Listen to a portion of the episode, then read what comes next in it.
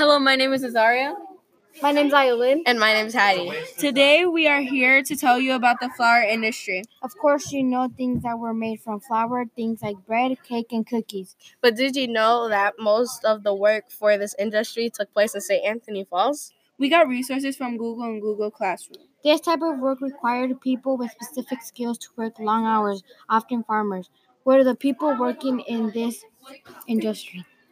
They needed to be able to know how to grow flour, farm, harvest, and work hard. Other cool things I learned about the flour industry are a place to grow flour, and 18 people died because of it.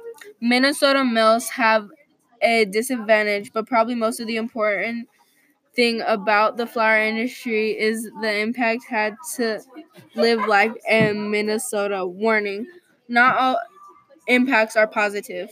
Um, it killed. Oh, one major impact of this industry that had a negative impact on Minnesota was it killed 18 men and the little pollution. Also, when the industry was obligated, it also ruined some of the city and blew some of it up.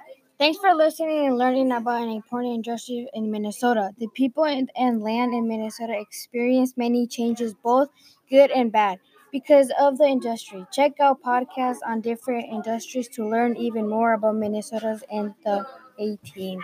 Hundreds. 1800s. Thank you. Bye. Bye. Bye. Bye.